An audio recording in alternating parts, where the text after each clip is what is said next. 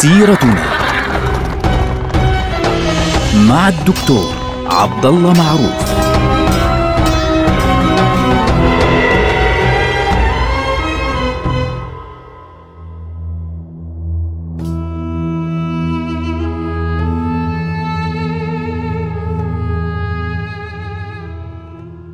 السلام عليكم ورحمة الله وبركاته. سيرتنا سيرة هذه الأمة، ونحن الآن في عهد الدولة العثمانية وتحديدا في بداية عهد السلطان مصطفى الثاني. السلطان مصطفى الثاني بيكون ابن أخو السلطان أحمد الثاني اللي هو كان قبله مباشرة. بوفاة السلطان أحمد الثاني استلم الحكم ابن أخيه مصطفى الثاني ابن السلطان محمد الرابع. طبعا محمد الرابع اللي حكم فترة طويلة جدا 40 سنة بعديه إجا مباشرة سليمان الثاني بعديه إجا أحمد الثاني ثم الآن مصطفى الثاني. يعني ثلاثة مباشرة كل أسمائهم الثاني الثاني الثاني. سليمان ثم أحمد ثم مصطفى. مصطفى حكم فعليا يعني تقريبا ثمان سنوات. هذا الرجل تذكر عنه يعني من شخصيته إنه كان رجل شجاع كان رجل بحب إنه يعني يتولى القتال مباشرة بنفسه. تولى الحكم والدولة في مرحلة صعبة جدا في مرحلة فوضى خارجية هجوم كامل من يعني كاسح من عدد كبير من الدول. وبالمقابل تمكن الصدر الأعظم من قبله أن يوقف هذا التقدم ويدخل بعض المدن فعليا لكن الأمور كانت غير مستقرة إن صح التعبير بين الأوروبيين من ناحية والدولة العثمانية من ناحية أخرى. طبعا هو في زمنه كان يعني عندما استلم الحكم كانت الدولة العثمانية قد فقدت عددا لا بأس به من الأراضي في القتال فعليا بعد فشل حصار فيينا الأخير ومعركة موهاكس الثانية. وبالتالي الرجل لما رأى الأمور بهذا الشكل قرر أن يقود الجيش بنفسه. بعد ثلاثة أيام فقط من استلام الحكم قاد جيشه بنفسه باتجاه بولونيا وانتصر على البولونيين. لكن يعني في مرحلة معينة لم يستطع أن يدخل أحد المدن هناك اللي هي مدينة لامبرغ. فعليا لم يستطع أن يدخلها لأنه كان هناك حصون قوية جدا فاضطر بالفعل أن يخرج من هناك. وحارب الروس أيضا. طبعا في منطقة شبه جزيرة القرم. كان هناك تحديدا مدينة أزاك في, في ذلك الوقت. كانت مدينة مهمة جدا للطرفين. فكان القيصر الروسي بطرس الأكبر قد حاصر هذه المدينة بالفعل وتم يعني حاول أن يأخذها بكل قوته ولكن السلطان مصطفى الثاني هاجمه بالفعل واضطر الروس لرفع الحصار عن هذه المدينة. لأن هذه منطقة مهمة جدا يعني يمكن أن يدخل منها الروس إلى منطقة البحر الأسود. فبالتالي تحرك السلطان مرة أخرى إلى المجر هذه المرة وفتح بعض الحصون في منطقة المجر وهاجم عددا من القادة النمساويين في منطقة المجر. وأيضا هاجم الألمان اللي هم كانوا قادمين من ساكس من مقاطعة ساكس فعليا وقاتلوا الدولة العثمانية سابقا في أثناء حصار فيينا الأخير. فهاجمهم السلطان وتمكن من الانتصار عليهم. فطبعا هذا الأمر جعل النمسا ترتعب مما حدث. فقلدوا القيادة لرجل اسمه أوجين دي سيفوا. هذا الرجل يعني قائد مهم جدا وكبير جدا ومحنك. عرف أنه لا يستطيع أن ينتصر على السلطان في منطقة سهلية فلجأ إلى مناطق الجبال وتحديدا إلى مناطق التي فيها أنهار. فهاجم السلطان العثماني في ذلك الوقت عند نهر في المجر قريب من منطقة الدنوب فعليا اسمه نهر ثيس. هذا النهر نهر ثيس حدثت عنده معركة بين الطرفين هزمت فيها الدولة العثمانية هزم فيها السلطان. لولا أن السلطان كان كما يذكر بعض المؤرخين في الناحية الأخرى من النهر لكان قد قتل أو سقط على الأقل أسيرا. حتى الصدر الأعظم في هذه المعركة قتل فعليا. فكان ذلك يوم الثاني عشر من سبتمبر أيلول تسعة عام 1697 الموافق للخامس والعشرين من صفر عام 1109 فاضطر السلطان إلى التراجع باتجاه البوسنة. إلى الجنوب باتجاه البوسنة فالسلطان مباشرة يعني حاول أنه يبتعد عن القائد اللي هو أوجين دي سوفوا بقدر الإمكان. في نفس الوقت في نفس الوقت وصلته أخبار أن القيصر الروسي بطرس الأكبر هاجم مدينة أزاك مرة أخرى ودخلها وتمكن من أخذ هذه المدينة. فبالتالي روسيا والنمسا. واحدة من الشرق روسيا والنمسا من الغرب تهاجمان الدولة العثمانية. فالسلطان مش عارف إيش يعمل يعني أين يهاجم؟ يهاجم هنا ام يهاجم هناك. فبالتالي اضطر السلطان فعليا بعد أن عين صدرا جديدا اللي هو كوبرلي حسين باشا. اضطر أن آه، يقاتل بكل قوته في منطقة البوسنة حتى أعاد آه، القائد النمساوي أوجين دي سوفوا بعيدا عن إن صح التعبير عن بلاد البوسنة إلى حد ما.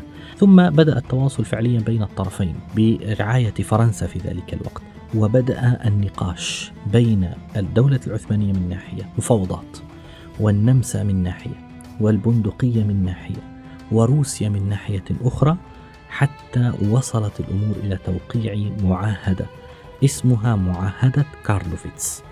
هذه المعاهدة يا إخواننا معاهدة مهمة جدا. طبعا اسمها على اسم منطقة موجودة آه، اليوم في أوروبا في أوروبا الشرقية كارلوفيتس. هذه المعاهدة تم التوقيع عليها في السادس والعشرين من شهر آه، كانون الثاني يناير. من عام اللي هو شهر واحد يعني 1699 للميلاد الموافق للرابع والعشرين من رجب عام 1110 للهجرة هذه المعاهدة معاهدة كارلوفيتس معاهدة مهمة جدا لأنها أدت إلى يعني تضعضع الدولة العثمانية وبداية النهاية إن صح التعبير للدولة العثمانية منذ ذلك الوقت تخيلوا سنة 1699 لماذا؟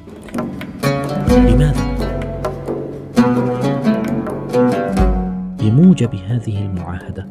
الدولة العثمانية تنازلت عن منطقة المجر بأجمعها وإقليم ترانسلفينيا كله للنمسا وتنازلت عن مدينة أزاك اللي هي في إقليم آه، شبه جزيرة القرم لروسيا. وبالتالي صارت روسيا موجودة على البحر الأسود. وصارت الدولة فعليا العثمانية قد فقدت جزءا كبيرا من بلادها. ليس ذلك فقط. آه، تنازلت الدولة العثمانية لبولونيا عن مدينة آه، كامينتس وإقليم آه، بوديليا وعدد أيضا آخر من الأقاليم وتنازلت للبندقية لجمهورية البندقية في إيطاليا عن شبه جزيرة مورا فعليا الموجودة في قريب اليونان. وإقليم دماسيا على البحر الأدرياتيكي كله فعليا واتفقت مع هذه الدول على آه، هدنة مدتها 25 آه، سنة. 25 سنة. في هذه الفترة لا يدفع أحد للدولة العثمانية شيئا لا هدية ولا جزية ولا غيره ولا تدفع الدولة العثمانية شيء ويتحرك الناس في هذه الدول بأجمعها. طبعا إيش المشكلة في هذه الاتفاقية؟ معاهدة كارلوفيتس كانت أول معاهدة يعني تعترف فيها الدولة العثمانية بخسارة أراضي كانت تتبعها. يعني إحنا بنتكلم عن منطقة ضخمة التي تنازلت عنها الدولة العثمانية. يعني مع أن السلطان كان يريد أن يقاتل وكان بنفسه لكنه رأى أن الأمور لا, لا يستطيع. فاضطر للتنازل عن هذه الأراضي. طبعا هذا الأمر سيجعل الأوروبيين يرون في الدولة العثمانية دولة آيلة للسقوط في أي لحظة في المستقبل القريب. وبالتالي سيبدأون بإضعافها أكثر وأكثر ويعني نهشها إن صح التعبير شيئا فشيئا. كانت الدولة فعليا يعني آه، تنهش يعني أراضيها مع الزمن بسبب انشغالها الضعف فعليا الداخلي. طبعا مباشرة بعد هذه الاتفاقية بدأت الدولة العثمانية أو الصدر الأعظم بدأ يوجه اهتمامه فعليا إلى الشؤون الداخلية. وبالتالي بدأت الأمور يعني تنضبط في داخل الدولة العثمانية بعد أن خسرت هذه الأراضي ظن العثمانيون أن الأمر انتهى بالفعل. واستقال الوزير اللي هو كوبرلي حسين باشا استقال بعد ذلك واستلم الحكم من بعده رجل اسمه دالتابان مصطفى باشا. وهذا الرجل ترك تنظيم الأمور الداخلية وبدأ يحاول أن يثير الأمور ضد النمسا. يعني كان يريد أنه يثير الحرب مرة أخرى لأنه كان يرى أنه نحن تنازلنا عن أراضي كثيرة للنمسا. الإقليم ترانسلفانيا كاملا والمجر كلها يعني راحت كلها من بين أيدينا. فحاول أن يعيد الحرب ضد النمسا. فطبعا الجند ثاروا عليه وغضبوا غضبا شديدا وقالوا نحن لا نريد أن نقاتل وانتهى الأمر. وبالتالي اشتكوا ضد الصدر الأعظم. فأقاله السلطان وعين مكانه رجل اسمه رامي محمد باشا. رامي محمد باشا هذا حاول إنه يرجع الأمور إلى نصابها الطبيعي في الداخل يعني مثل كوبرلي حسين باشا إنه كان يحاول أن يضبط أمور الدولة لكن الرشوة كانت قد انتشرت في ذلك الوقت الظلم كان قد انتشر في ذلك الوقت فهاج هؤلاء اللي هم عاملين لوبيات المرتشين والفاسدون وغيرهم ثاروا عليه وغضبوا غضبا شديدا انه يحاول انه يضبط أمور الدولة من الداخل. فتكلموا مع الانكشارية. طبعا الانكشارية إذا ما فيش قتال في الخارج بينشغلوا بالداخل وهذه طبيعتهم يعني في الفترة الماضية.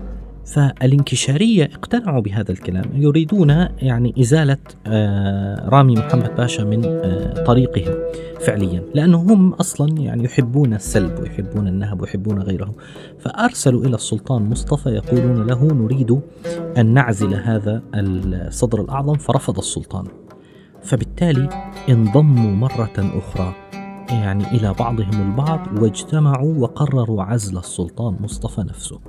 قرروا أن يعزلوه يوم الخامس عشر من شهر أغسطس 8 من عام 1703 الموافق للثاني من ربيع الآخر من عام 1115 وبقي طبعا هو معزولا بقي موجودا في القصر بعيدا عن العيون وعينوا مكانه أخاه فعليا السلطان أحمد الثالث.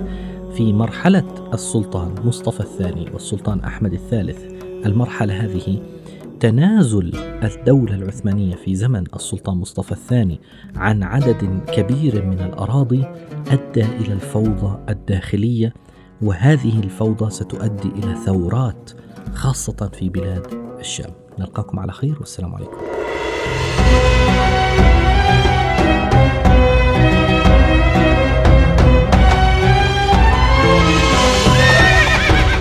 سيرتنا. مع الدكتور عبد الله معروف.